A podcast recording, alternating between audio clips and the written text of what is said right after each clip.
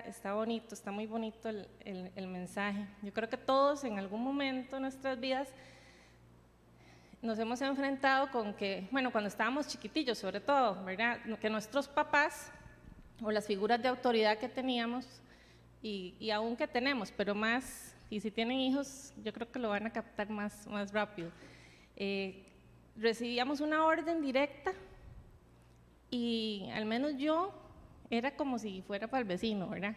Y como tenía otros hermanos, entonces nos pasábamos la bola de, no, es usted el que le está hablando, no es a mí. Y así, ¿verdad? Y creo que más de uno también tuvo encuentros con algún instrumento disciplinario que los papás usaban, que tal vez todavía aparece por ahí, ¿verdad? La chancla, que cuando uno veía esa cosa venir, uno decía, ahí viene el enderezador del camino, ¿verdad? Que los papás lo usaban para, para ponernos en la recta justa otra vez. Y, y bueno, ahora yo creo que nos da risa, ¿verdad? El, el recordarnos de esos tiempos, inclusive ya cuando estamos adultos, tenemos otras figuras de autoridad que también nos dan órdenes y, y, a veces obedecerlas cuesta. O sea, a mí obedecer en realidad eh, no me parecía nada fácil, no me parece, todavía a veces es un día a día. Todos los días necesitamos, ¿verdad? Como que el Señor nos dé humildad para poder obedecer, porque sobre todo cuando son cosas que no queremos hacer. Generalmente es eso, ¿verdad? O sea, las órdenes son generalmente cosas que, que no, o sea, no nos cuesta, ¿verdad? Caminar, caminar en eso. Y mm, la obediencia al final siempre trae bendición. Cuando ya obedecemos, cuando ya hacemos las cosas, ya vemos que sí, que, fue, bendición para nosotros poder hacerlo poder obedecer a nuestros padres de niños hoy nos hizo adultos disciplinados o adultos, ¿verdad?, encaminados. O sea, hay, bendición en la, en la obediencia. Y el Señor, eso es lo que, lo que justamente trata, ¿verdad?, de que nosotros busquemos hacer, aunque nos cueste. A mí me costó y me cuesta mucho. Y, y bueno, hoy vamos a tomar un viaje con un personaje bíblico que hemos encasillado siempre del gran desobediente, del gran rebelde. Cuando yo empecé a hacer la charla, que yo sabía que ya me tocaba la fecha y todo, empecé a orar y yo, ¿de qué hablo? Señor, ¿verdad? Y, él me puso la obediencia. Y yo dije, ay, qué tema, ¿verdad? ¿De qué, qué voy a hablar? Y yo no les puedo explicar cómo a mí se me clavó Jonás en el corazón. Y yo decía, pero Jonás en realidad fue un rebelde, en realidad fue un desobediente. ¿por qué, no hablamos de otro temita? Eh? Ya empecé yo, ¿verdad? Con, el ejemplo, ¿verdad? Que el Señor me pone a Jonás y yo trato de, de porque yo veía como que, que nada que ver ese libro, ¿verdad? Que yo decía ahí, como que no le veía mucho, mucho futuro, ¿verdad? Pero bueno, yo creo que es que de pequeñitos, y al menos a mí me pasó así, a nosotros los que crecimos yendo a alguna iglesia nos cantaban una canción, yo creo que algunos se pueden acordar, y de ahí, perdónenme, ¿verdad? Pero decía algo así, yo, ya van a comprender porque yo no soy de alabanza y adoración. este, pero era como que Jonás no le hizo caso, ¿se acuerdan? A la palabra de Dios. Y vino un pez muy grande y ¡glup! se lo tragó, ¿verdad? o sea, nos acordamos de esa canción. Y, y, es que cuando estábamos carajillos, para nosotros, o sea, los chiquitos no, no pueden eh, recibir mucha información al mismo tiempo. Y de repente esa, esa historia usaban ese pedacito para que nosotros obedeciéramos. Porque entonces decíamos, uy, si no hago caso me va a pasar las de Jorás, ¿verdad? Y me va a tragar un pez. Entonces cuando uno iba a la playa en Semana Santa, uy, ¿qué, ¿verdad? Entonces ya uno se imaginaba, ¿verdad? Que el pez lo iba a tragar y mejor hago caso. Este, y después uno dice, ay, qué malos, ¿verdad? Pero bueno, esa es la historia. Y si a usted le pasó lo mismo que a mí con Jonás, que se quedó en ese pedazo pensando que Jonás simplemente fue un gran rebelde, yo creo que hoy vamos a poder conocerlo un poco más de cerca y entender cuál es la razón atrás de su desobediencia. Y eh, a mí el Señor me, quebrantó mucho, me transformó y yo estoy segura que es para todos, porque Dios no hace nada y es parte de una de las, de las lecciones que, que recibí y así, yo le puse a la charla la decisión de Jonás, porque fue una decisión. O sea, Jonás decidió en todos sus sentidos desobedecer. O sea, él no lo estaba haciendo y, y, muchos, bueno, a mí me pasaba eso mucho, me pasa. O sea, que uno desobedece, ¿verdad? Con alevosía y ¿cómo es? premeditación, voy a desobedecer, o sea, esto no lo voy a hacer, punto. Bueno, así de plantado fue Jonás. Y esa decisión es la que, la que vamos a ver hoy. Y sí, bueno, Jonás, si usted nunca se ha leído un libro de la Biblia completo, pues hoy le quiero decir que se lo va a leer. Hoy pueden rajar que hoy vamos a salir con un libro completo de la Biblia eh, leído. No es que lo vamos a recitar aquí, ¿verdad? Eh, yo lo, leí varias veces, recopilé información, escuché a otras personas hablar de Jonás. De verdad como que no me fue fácil porque yo no veía la, como la entrada, ¿verdad? Para, para esto.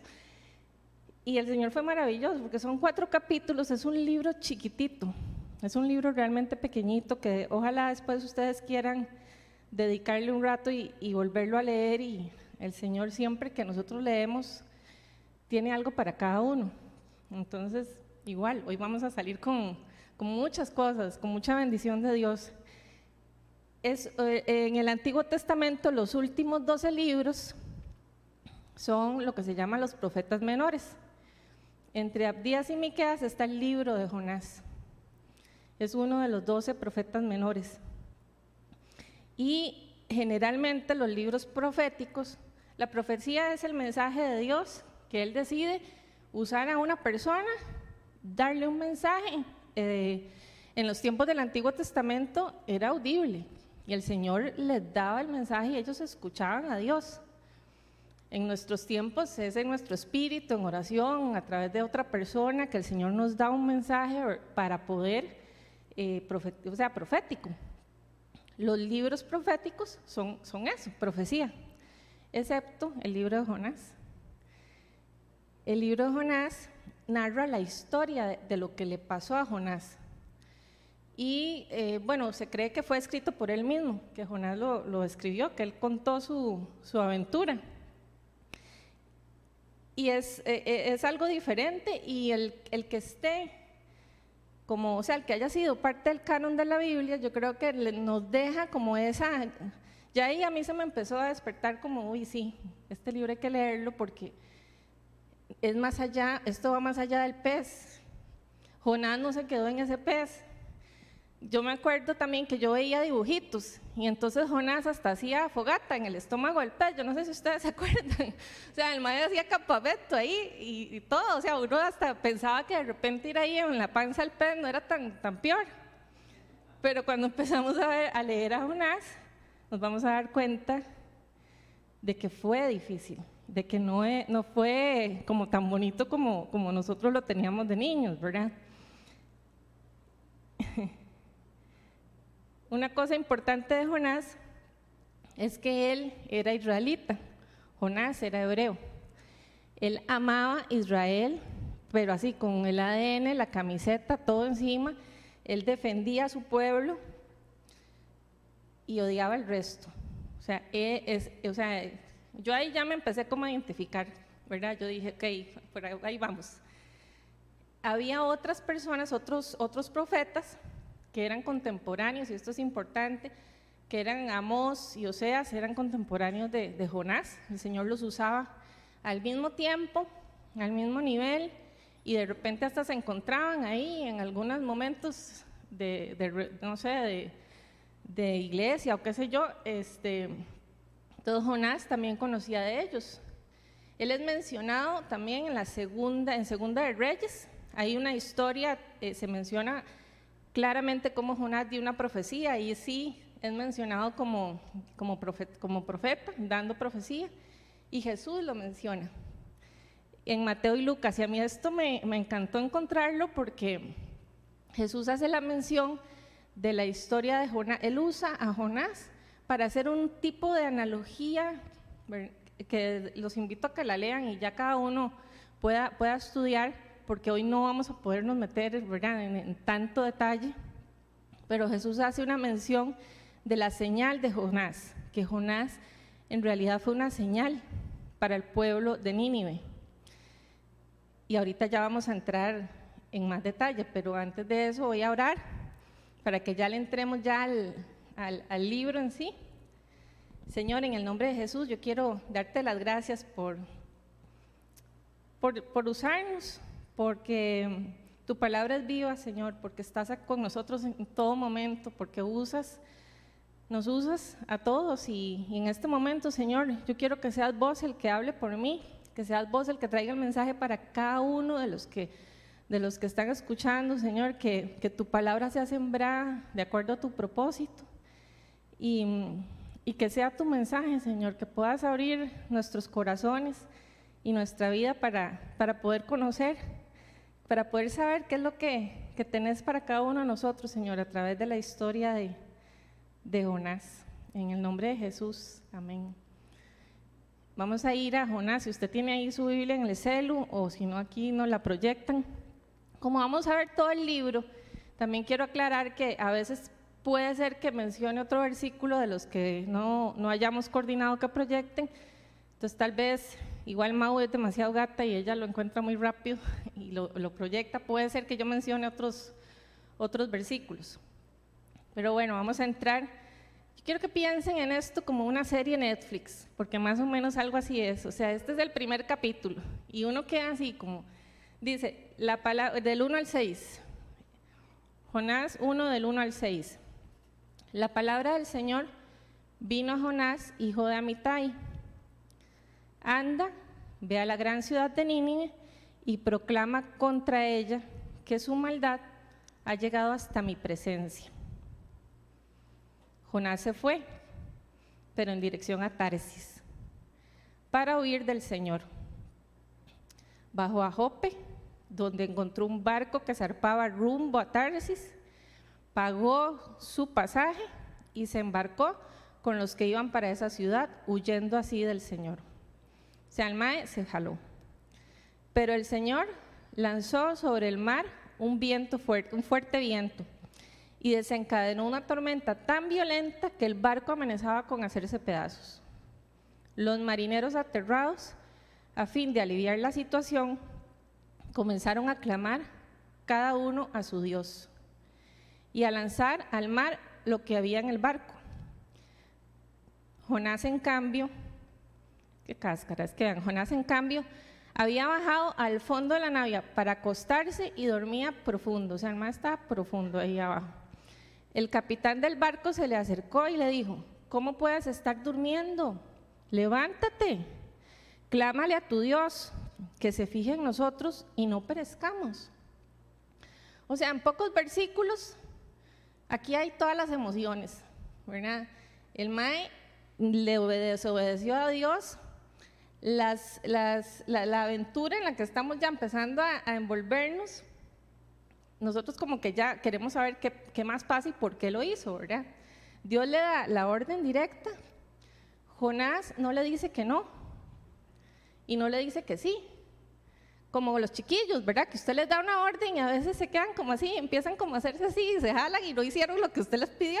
Bueno, así, así más o menos hizo Jonás, porque él no dijo que no, no dijo que sí, nada más, se fue para Tarsis. O sea, él agarró... Eh, para otro lado. Y vamos a ver aquí el mapa para ubicarnos un poquito en esas distancias. Tal vez le pido a Mau que me ayude para que pongamos el mapa. Jope es Israel, es donde está hoy Israel. Nínive queda al este, 1100 kilómetros para el este. O sea, en lo que hoy es Irak. Queda ya en una puntita eh, en, el, en el centro y Tarsis, ¿qué tal? Cinco mil, ¿cuánto dice ahí? bueno, sí, eran como cinco mil kilómetros al oeste. O sea, el mae fue a donde le quedaba más largo. Las razones de Jonás para irse en la dirección, no es que no fue solo en la dirección contraria, o sea, el mae jaló lo más lejos que pudo. Él sabía que estaba desobedeciendo. Y él decía que estaba huyendo, yo ya después conociendo a Jonás, uno sabe que él sabía que él no podía huir de la presencia del Señor. Pero seguramente, y yo creo que aquí es donde ya tal vez nos detenemos y decimos, no, no podemos juzgar a este Señor tan, tan rápido, ¿verdad? Él tenía eh, cosas ahí que, que extrañas, o sea, porque él se fue 5 mil kilómetros hacia el otro lado. O sea, no es que no fue así como otros mil para el otro lado, no, no, él se fue para, para allá, a, la, derecha, a la izquierda totalmente. Y, y para contextualizarles, vean qué interesante, resulta que Nínive era la capital de Asiria. Asiria, en esos tiempos, eh, todo este contexto, en este contexto había guerra.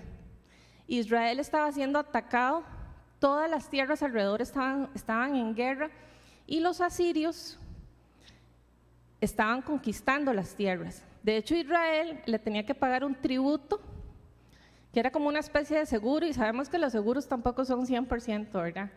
Ah, el seguro siempre se tiene ahí un porcentaje, entonces había una posibilidad de que los, de que los asirios dijeran, me vale un punto, igual me voy a traer a Israel. Estaban en guerra. Sin embargo, ellos sabían y conocían del Dios de Israel. Entonces creo que más que el dinero que Israel pagaba, estaba como ese conocimiento, ¿verdad?, de que ellos sabían y habían visto lo que el Dios de Israel podía hacer para defender su, su pueblo. Pero esta gente, los ninivitas eran gente corrupta, era una ciudad muy violenta, era una ciudad perversa. Los hombres de, de Nínive, cuando iban y conquistaban las tierras, tomaban a todos los, soldados rehenes, les quitaban la piel, o sea, un montón de cosas que yo no voy a decir aquí porque no les quiero perturbar en la charla, pero, pero eran realmente horribles y desagradables, o sea, era la perversión, la maldad, era un ellos tenían un corazón malvado. Hasta, o sea, era, y, y todos, todos los habitantes de Nínive, ellos masacraban a todo el mundo, a todas las personas, a los animales, mataban a los niños, ellos destruían todo y se dejaban la tierra para ellos. Esos eran los hombres de Nínive que, y eso, y eso era a donde realmente Jonás lo estaban mandando, o sea, eran gente realmente despreciable. Entonces no es que, que Jonás no quería ir porque le daba pereza, o sea, es que él conocía cuál era el pueblo de Nínive. Y ahorita que vamos a entrar más a conocer a Jonás, Tal vez desde esta perspectiva nosotros podemos como, bueno, ¿qué pasa si el Señor llega y se me aparece o me manda un mensaje o yo en oración recibo que tengo que ir a orar por esas personas que yo como cristiano, yo ya no odio a nadie, yo quiero ser ¿verdad? el mejor ejemplo y quiero ver a las personas con amor, pero siempre hay grupos que usted dice, yo ahí no voy, o ahora que estamos en este conflicto político, que nos manden ahí a, alguno de, esos, de esas convenciones a predicar el Evangelio y que usted tenga claridad que es el Señor que lo está mandando. ¿Qué, haríamos nosotros? De, yo lo primero que pensaría es, de, no, mande a, mande a otro. Y yo creo que Jonás, al agarrar 5 mil kilómetros para el otro lado, él lo que pensó de ahí, no, ahí estamos, está Oseas, use uno de esos mientras que yo me voy, o sea, entre más largo yo me vaya, a usted le da tiempito de usar a uno de esos otros, ¿verdad? Y yo, mientras tanto, ya cuando yo me devuelva, ya, este, ¿verdad? Seguro, no sé, ya estoy inventando que Jonás pensó eso, porque él simplemente no creía, o sea, él, él se justificó, él no creía que era, que era él el que tenía que ir, ¿Y, cuántas veces a nosotros nos pasa esto también? Yo muchas veces, bueno, es que yo era viajera frecuente hacia Tarsis.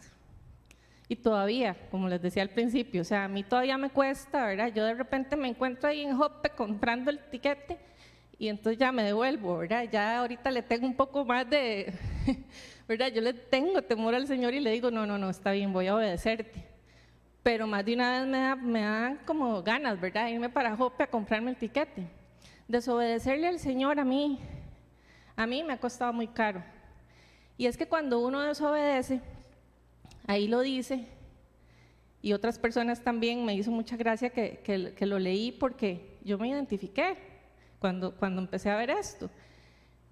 Le sale a uno más caro desobedecer. O sea, Jonás sacó de su bolsillo pagar un tiquete a Tarsis, que seguramente era muy caro, y él iba en un, en un barco de carga y, lo pagó él. El viaje a Nínive era gratis. El viaje a Nínive, el Señor le iba a dar los recursos. Tal vez no era gratis, pero el que pagaba era Dios, no era Jonás. En cambio, cuando desobedecemos, nosotros somos los que pagamos la consecuencia. Y nos sale un poco caro. Y bueno, aquí es donde yo tomo una de las primeras lecciones porque Dios definitivamente no se da por vencido con nosotros. Nosotros podemos irnos para donde queramos. Y Jonás lo sabía. Jonás amaba al Señor, él amaba a Dios. Pero él esto estaba sentado, y lo vamos a ver hasta el final de los capítulos, en que él no, no y no. Él no iba a hacer eso. Aunque él amaba a Dios, él sabía quién era Dios.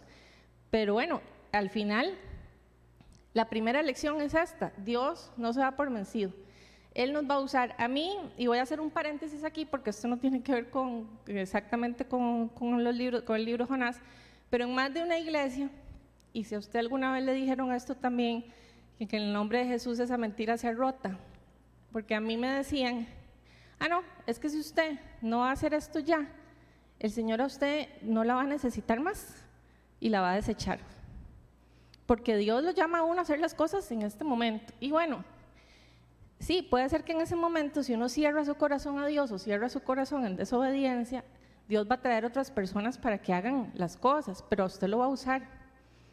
Dios lo va a usar, Dios no lo va a desechar. O sea, Dios no desecha a nadie.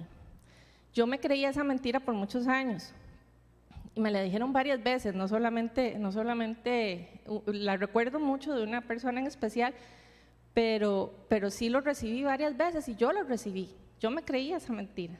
Eso no es cierto. Dios nos, usa, Dios nos va a usar. Y es que, vamos a ver, nosotros podemos irnos 5 mil kilómetros hacia el otro lado y alguien puede ser que venga y haga su trabajo porque de, en ese momento usted se adormeció huir de la voluntad de Dios como que nos, adormece. Yo pasé mucho tiempo haciendo cosas que no eran la voluntad de Dios y yo estaba como Jonás dormida ya en el sótano profunda, en medio de la tormenta. Pero yo estaba tranquila porque quería desobedecerle al Señor. Yo no sé cuál es la desobediencia suya, pero eh, en mi caso de fueron, fueron, múltiples, ¿verdad? Podemos irlas viendo ahora en el camino, les voy ir contando. La Biblia dice que vino una gran tormenta y el barco estaba a punto de destruirse. Y Jonás, como dijimos, estaba dormido, el seguro sentía riquísimo que el barco hasta se moviera y todo, porque así es, o sea, a Satanás le conviene que nosotros nos durmamos. Él, él eso es lo que quiere, que nosotros como que nos adormezcamos. Yo no sé si fue que usted pidió dinero prestado, que esa fue su mejor solución en ese momento, que usted se casó con la persona equivocada, no, o sea, no, nunca lo confirmó con el Señor porque usted pensaba que en el camino ahí lo iba a convertir, porque es una persona buena y, y yo le veo, le veo futuro. Bueno, hay muchas cosas en las que nosotros nos como que nos adormecemos y nos quedamos ahí porque no nos preocupamos de sanar nuestras vulnerabilidades, que es por donde Satanás se mete. Ahí es, nosotros tenemos que buscar sanarnos, ser personas sanas emocional y espiritualmente, para que el Señor nos pueda usar y nos pueda usar con poder y sobre todo para que nosotros también tengamos ese temor, para pedirle al Señor dirección, ¿verdad? Porque nos encanta la chancla a veces.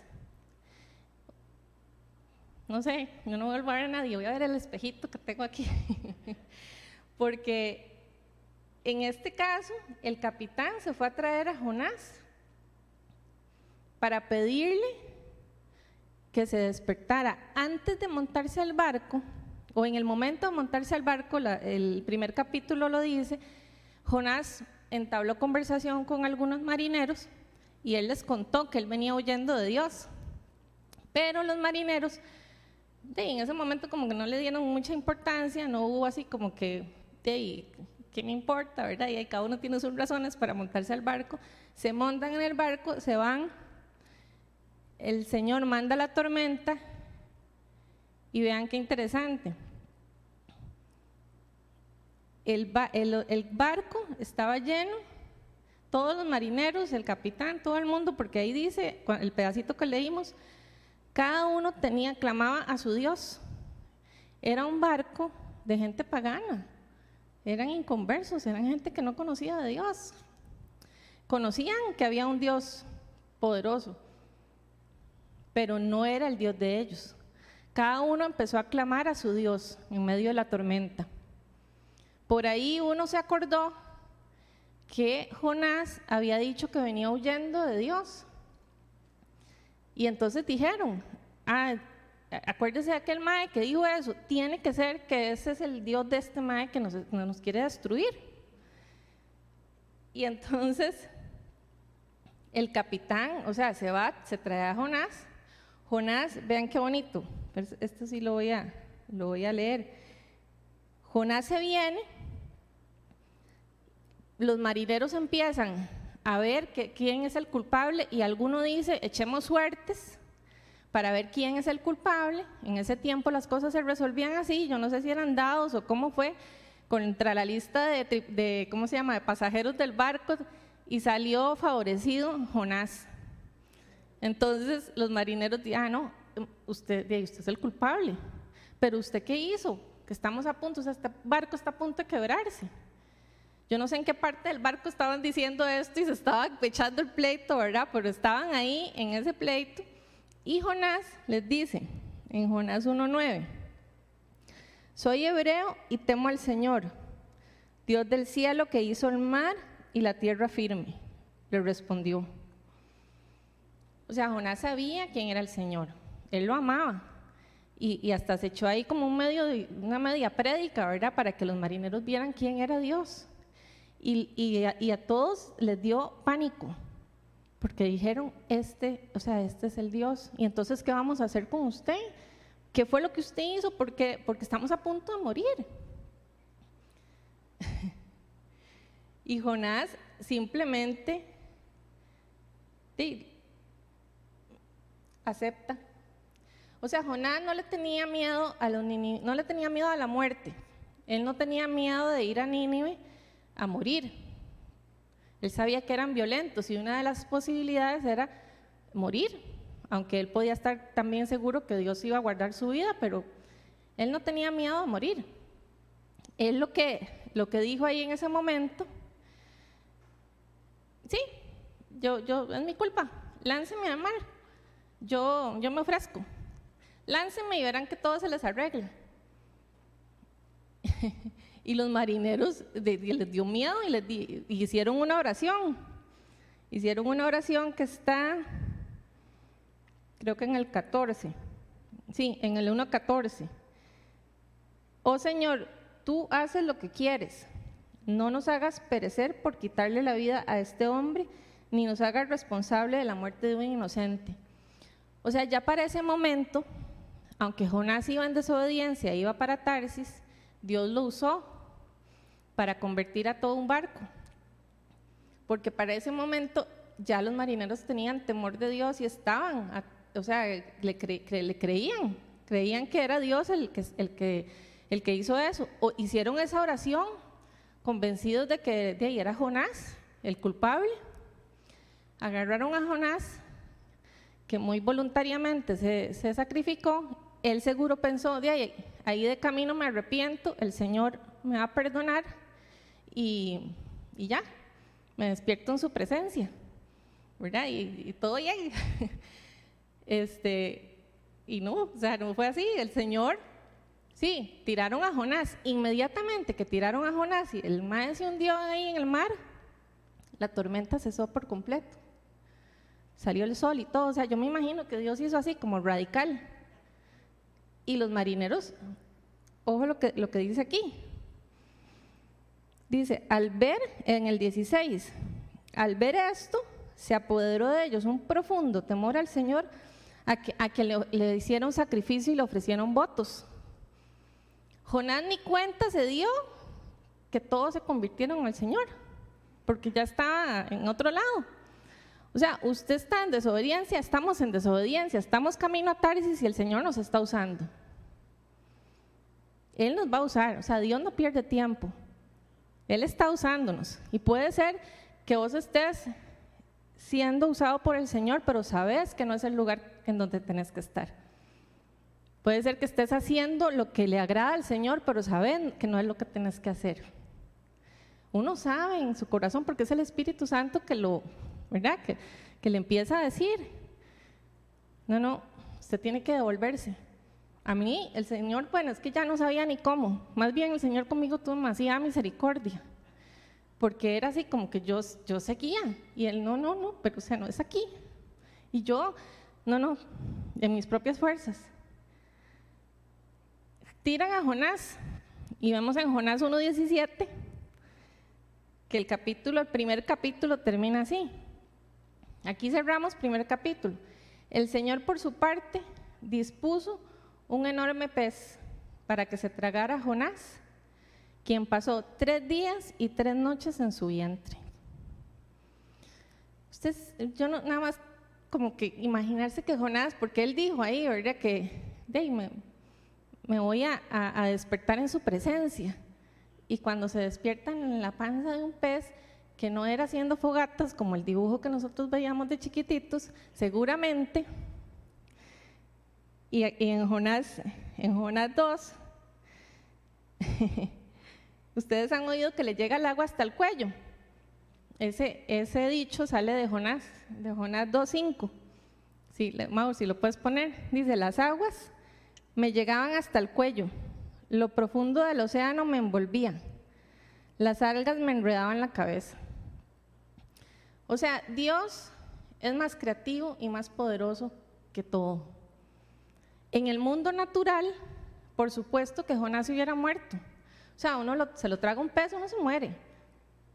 En nuestro mundo natural. Pero tenemos un Dios sobrenatural. Tenemos un Dios que hace lo imposible, lo que nadie se puede imaginar. Dios dispuso de ese pez para preservar la vida de Jonás, porque Dios no desistió de Jonás. Él no desiste de nosotros. Él agarró el pez, lo dispuso. Jonás se tira el, lo tiran, no se tiró. Lo tiraron, pero voluntariamente. Y él iba muy gloriosamente a morir. Y seguro él sintió donde se lo tragó aquella cosa. Que no sabemos qué es. La Biblia nos, nos han dicho que una ballena, pero no sabemos. O sea, Dios dispuso un pez especial, porque Dios puede crear lo que Él le da la gana. Entonces dispuso seguro como un globo marino, yo no sé. Pero Él iba en una panza lleno de jugos gástricos hasta aquí, tres días y tres noches. Seguro olía riquísimo. Y él tres días y tres noches ahí el, en esa agua, porque no era agua, era, no sé, ahí, tres días y tres noches. Cuando nosotros estamos en desobediencia, a veces tenemos el agua hasta el cuello, sabemos que estamos en la barriga del pez, y ahí sí, dice el capítulo 2 de Jonás, en Jonás 2, 2, 2, en mi angustia clamé al Señor, ahí, ahí sí, o sea, ahí sí se angustió, ¿verdad? Y abrió los ojos y dijo, ok, esto no es el cielo, aquí no estoy en la presencia del Señor. Él ahí en su oración, él hace una oración muy extraña, después si pueden, léanla, no dice la palabra perdón, no se arrepiente, pero le clama al Señor en su angustia que, que esto es un sepulcro, es el Seol, lo compara con el infierno. Y se aguantó tres días ahí seguramente, o sea, tiene que haber estado de pie, a menos que el Señor, no sé, le permitiera un adormecimiento santo ahí, de, misericordia, para que se durmiera un rato, yo no, no sabemos, ¿verdad? Pero estuvo ahí tres días y tres noches.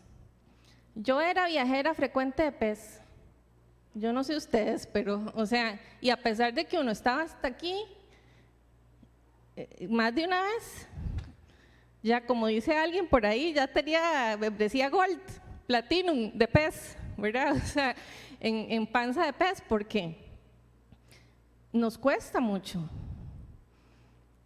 Y todavía, o sea, no es, o sea, nunca vamos a alcanzar la perfección hasta que estemos frente a frente con el Señor.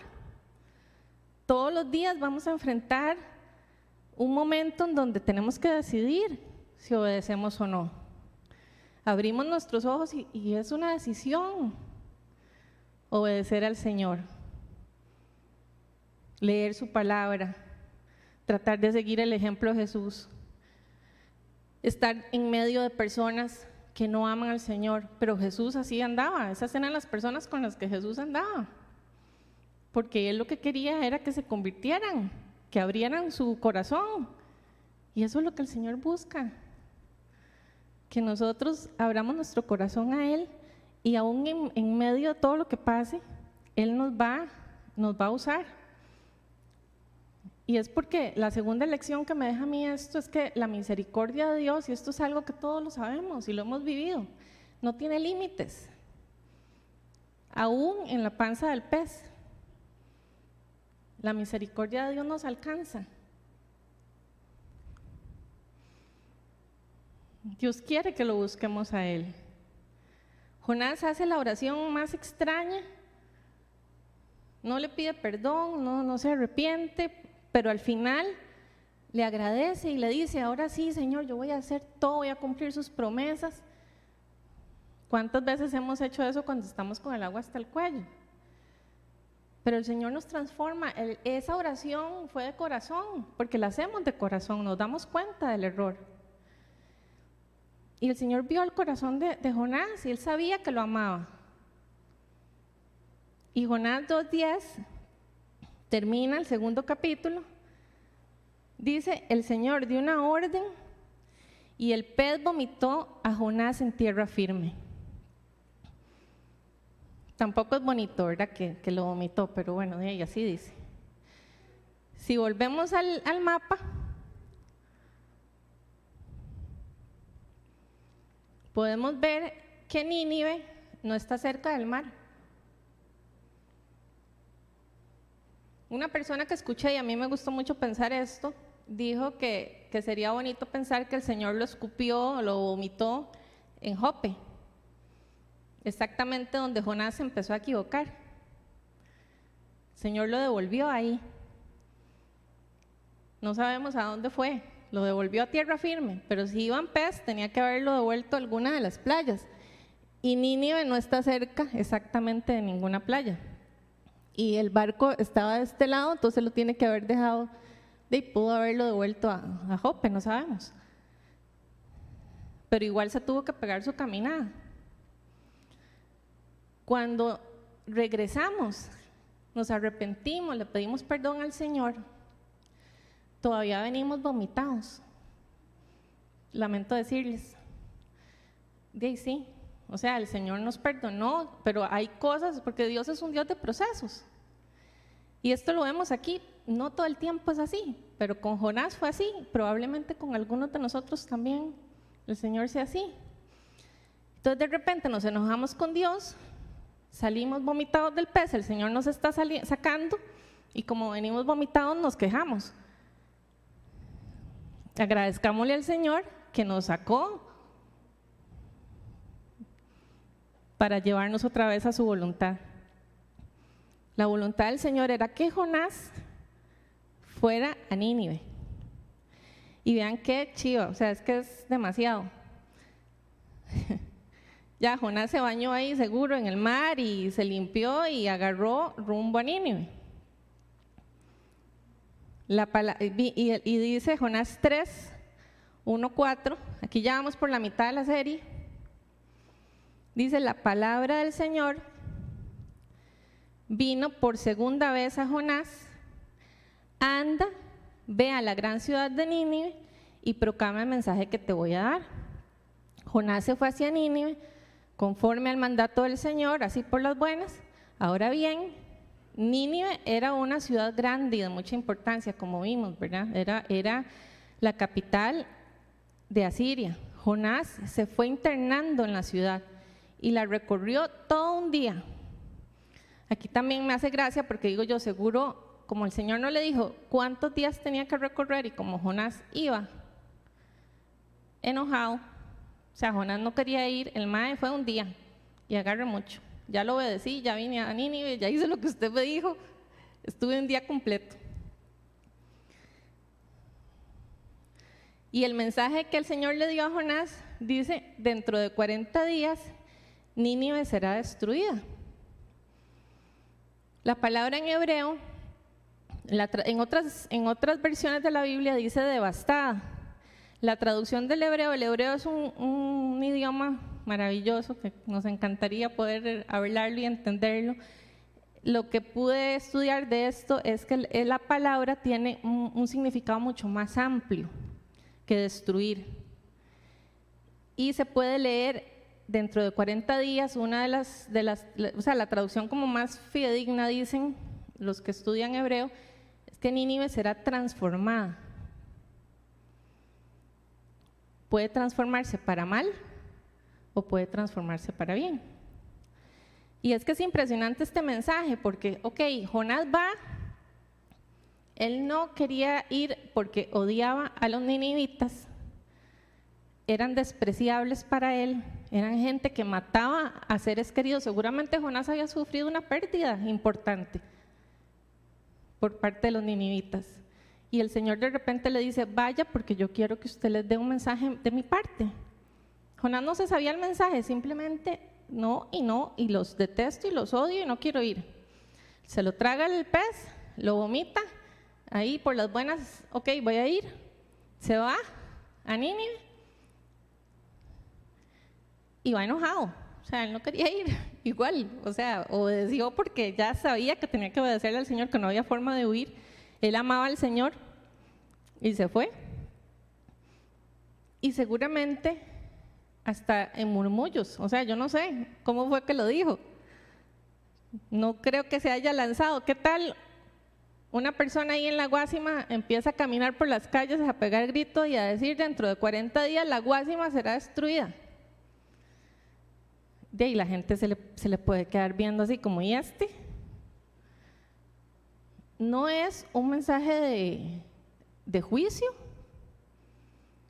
O sea, es una frase que no dice la palabra Dios en ningún lado. No dice lo que tienen que hacer. Y viene de alguien que ni conocen. Pero Dios, y aquí es la tercera lección, la voluntad de Dios en nosotros busca bendecir a otros. Muchas veces nosotros pensamos que la voluntad de Dios en nuestra vida es para para favorecernos, para bendecirnos grandemente, para llevarnos a predicar a todos los países. No tiene nada que ver con eso. La voluntad de Dios en nosotros es para bendecir a su pueblo. Dios lo que quería era que Jonás pusiera sus piecitos en Nínive y que activara su voz. Esas palabritas de Jonás tan cortas, dentro de 40 días Nínive será destruida. Hicieron que al, que al momento en que los ninivitas lo escucharon, el poder del Espíritu Santo se activó. En el momento que Jonás empezó a hablar, el Espíritu Santo se activó. Y hubo un avivamiento en Nínive a tal grado que todos los ninivitas se arrepintieron. Llegó a oídos del rey de Nínive y ellos sabían quién era el Dios de Israel. Y ellos creyeron. Sea, el Espíritu Santo puso temor en ellos. Sí, esto viene de este mae y nos va a destruir. Y sabemos cómo destruye. Porque nosotros destruimos peor. Ellos sabían lo que les iba a pasar. Pero más allá de ese miedo, fue el Espíritu Santo que los transformó. Nínive será transformada. ¿Cuántos de nosotros nos podemos ver también reflejados en los ninivitas? El Señor transformó nuestros corazones del sepulcro. Yo no sé de dónde lo sacó este Dios, pero a mí no me, no me iba muy bien. Y me reflejo también con, con esa transformación. Yo no sé dónde estás hoy vos, si estás, estás en Tarsis y el Señor está disponiendo de este pez para que tu corazón sea inquietado, para que tu espíritu sea inquietado y te encontres con el Espíritu de Dios.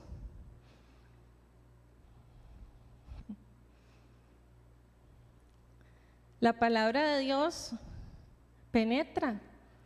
Era una frase que Jonás la dijo caminando, seguro hasta de mal humor, haciéndoles mala cara.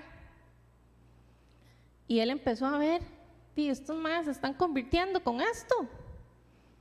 Y se enojó. O sea, Jonás se enojó. Es que también era bien chiviado, ¿verdad? O sea, Jonás era bien plantado. Él ve en la transformación a cuántos de nosotros nos encantaría que con llegar y decir, el Espíritu Santo transforma, no sé, algo así, o que oremos y que las personas se transformen, o que simplemente hablarles de, Jesús y que las personas, plum, ¿verdad?, transformen su corazón.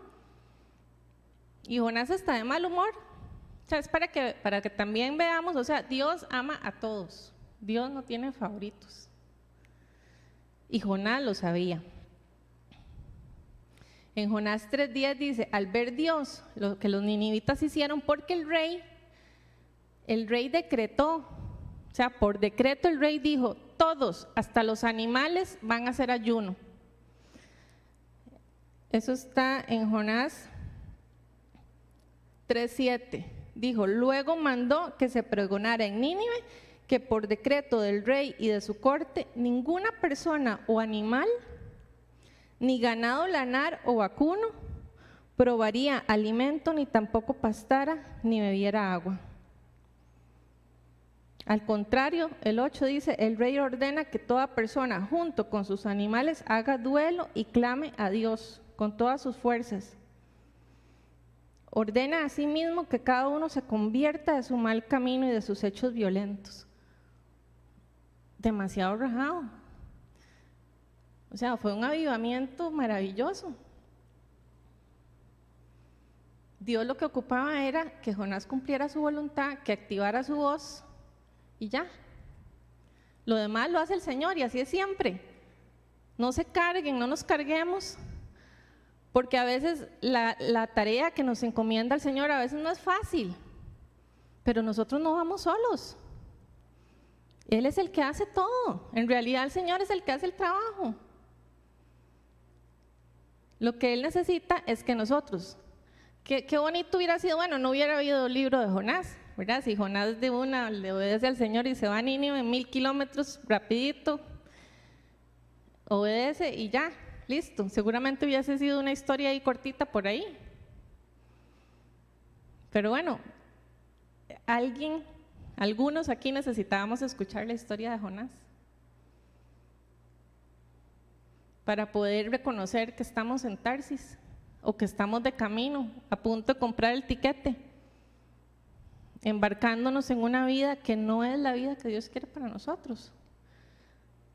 Tomando un trabajo o dejando un trabajo cuando no es la voluntad de Dios. Un día de estos a mí me impresionaba porque las estadísticas, alguien hizo una estadística, una encuesta por ahí, de que más del 80% de las personas que están empleadas quieren renunciar. Y yo, pero, o sea, estamos en tiempos de pandemia. La gente no tiene la menor idea de lo que es estar desempleado hasta que está desempleado. ¿Y cuáles son las razones? O sea, imagínense, un 80% de las personas que están empleadas hoy, si todos ellos pudieran orar y pedirle dirección al Señor respecto a qué tienen que hacer, al rato y el Señor los quiere usar para que transformen ese Nínive donde están.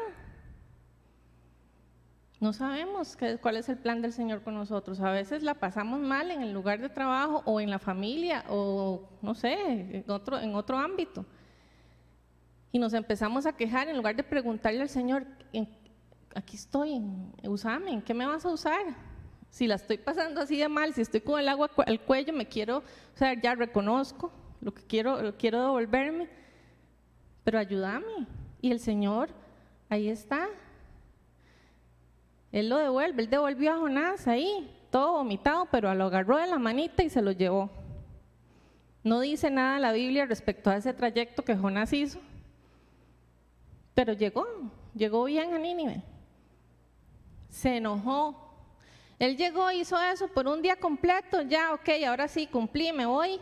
Y se fue y subió una montaña desde donde veía a Nínive y si hubiera estado en estos tiempos, él seguro ahí con palomitas esperando que fuego cayera del cielo. Y le reclamó al Señor y le dijo, bueno, ¿qué? Y el Señor, aquí vamos a ver, dice, en Jonás 4 del 1 al 4. Ah, bueno, no leímos Jonás tres días, ¿verdad? ¿O sí? Al ver lo que Dios al ver Dios lo que hicieron, Jonás tres días, perdón, que se habían convertido de su mal camino, cambió de parecer y no llevó a cabo la destrucción que les había anunciado. ¡Bum! O sea, tuvo éxito. Los ninivitas se transformaron para el Señor.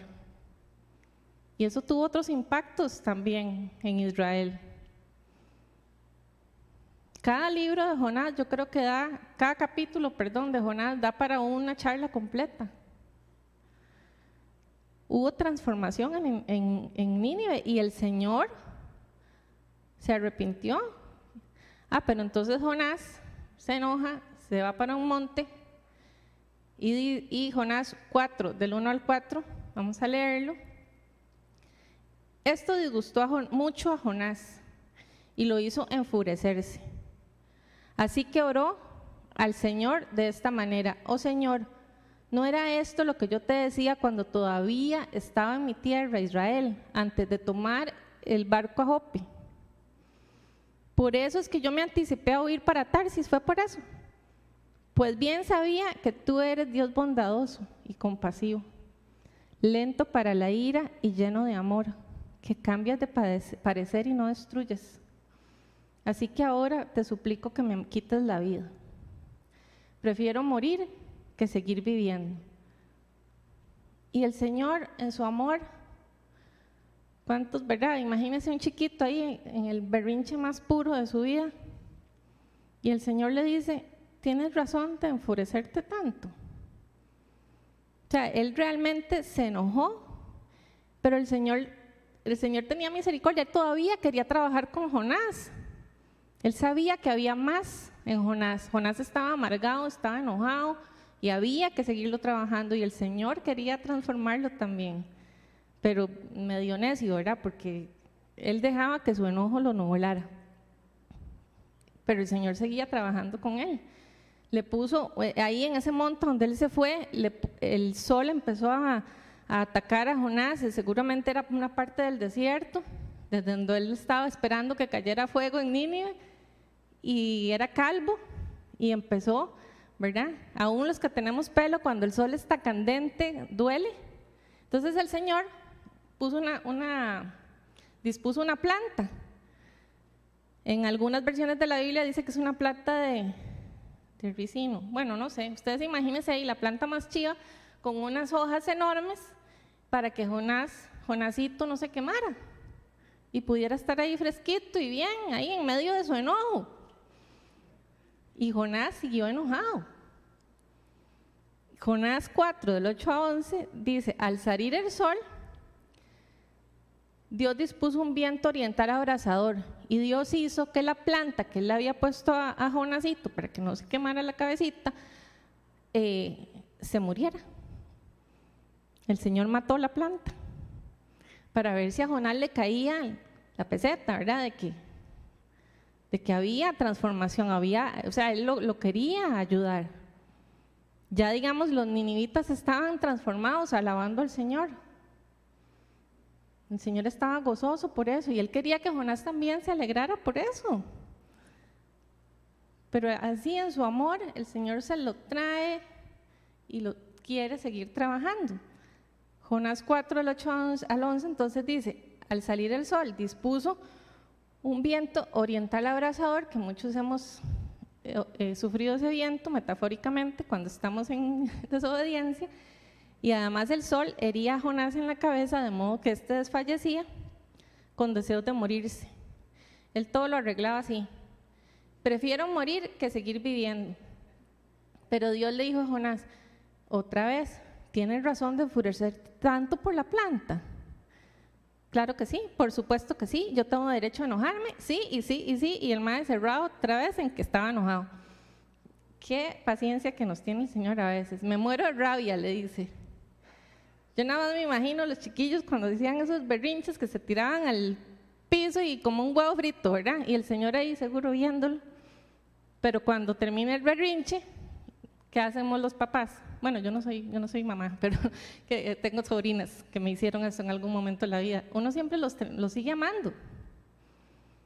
Uno los recoge, los trata de transformar para que no sigan haciendo eso y, ¿verdad?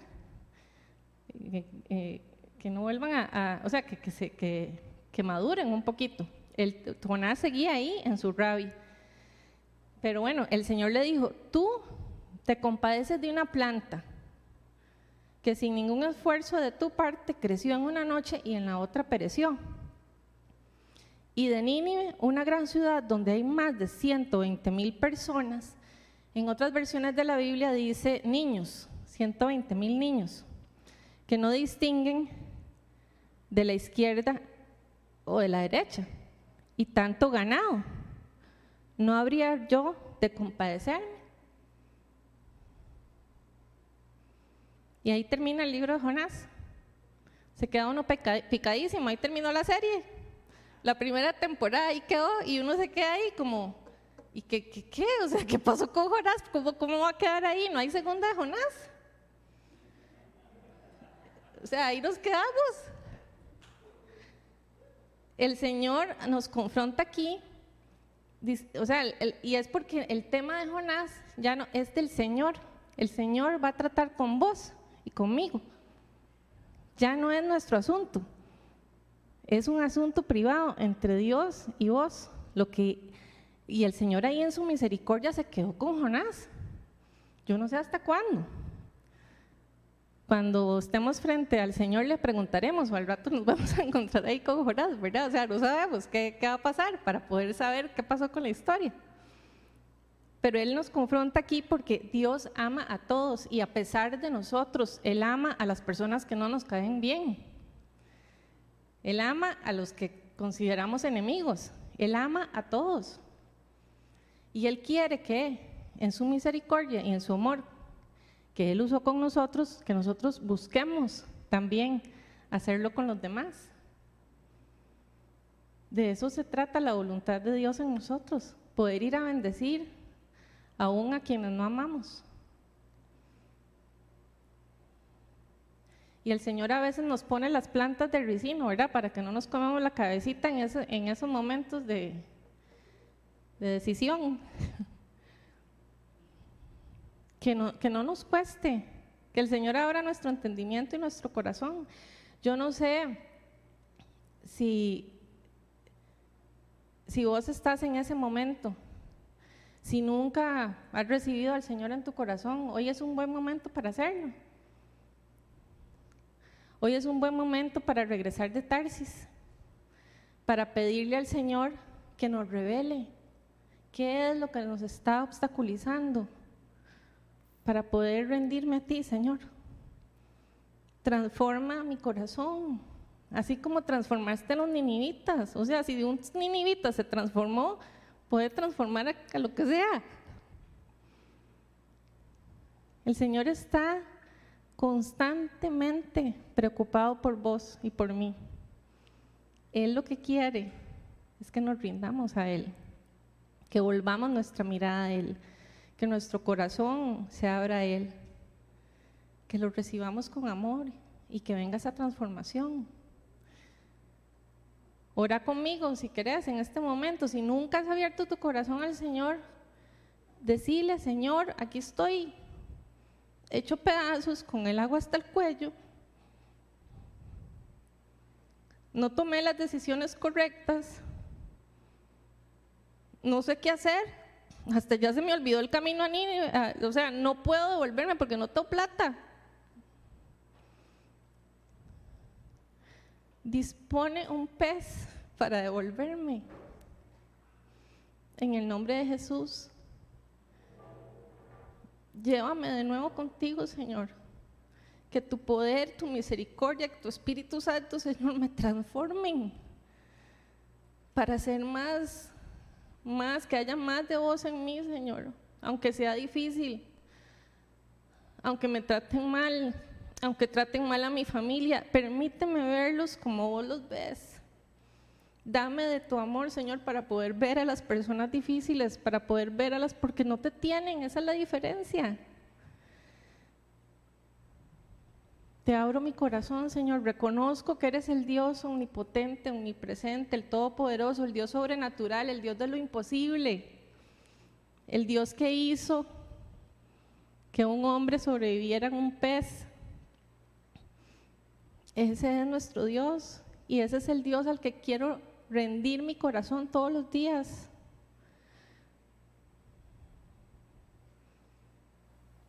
Y en el nombre de Jesús, que todo engaño, toda mentira de Satanás que fue sembrada en nuestros oídos, en el maltrato que recibimos, en las cosas que vimos, que todas esas mentiras sean arrancadas en este momento, el día de hoy. Entrégueselas al Señor, pídale al Señor que le revele, que traiga a revelación. Y si usted quiere que oremos, si hay algo en su mente en este momento que el Señor le está poniendo, aquí hay un equipo de gente que podemos orar presencialmente, guardando la distancia, y también tenemos una dirección de Zoom aquí en el canal de YouTube, abajo, ahí está la dirección de Zoom para que se conecten al Zoom y podamos orar por ustedes.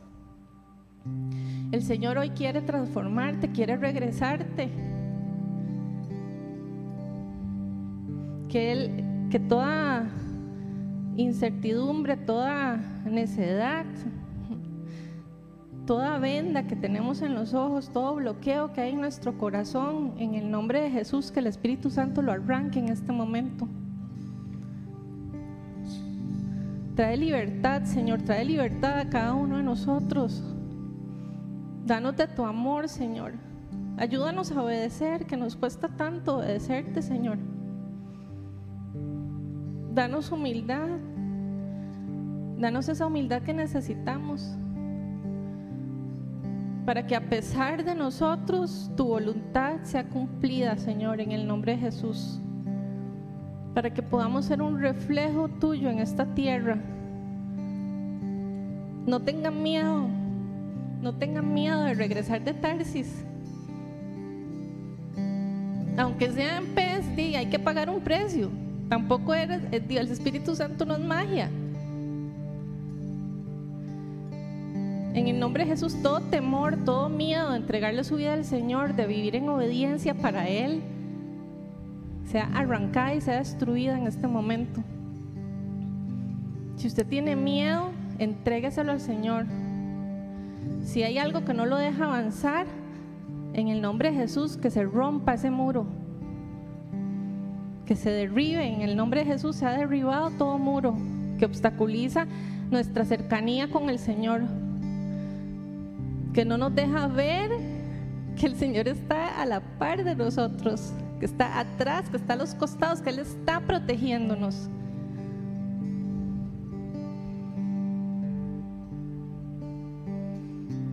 Que el Espíritu Santo transforme nuestras vidas.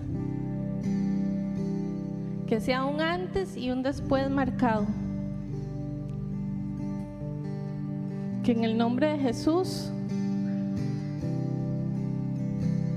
sus vidas sean transformadas, que el Señor los empodere, que venga ese valor de hijos de Dios, que sus identidades, nuestras identidades sean restauradas y sean renovadas en el nombre de Jesús. Que Dios renueve cada uno de nosotros nuestra identidad que ha sido dañada, que ha sido lastimada. Como hijos, como papás, como esposos, como esposas, como hermanos, hermanas, como hijos del rey, porque somos hijos de un Dios que hace posible lo imposible.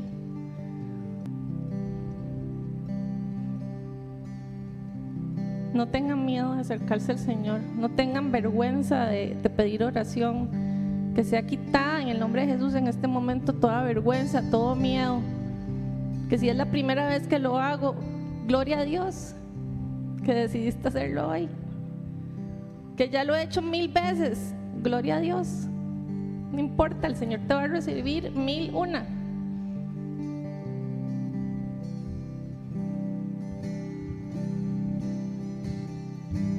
El Espíritu Santo está aquí con nosotros, siempre. Él no se va.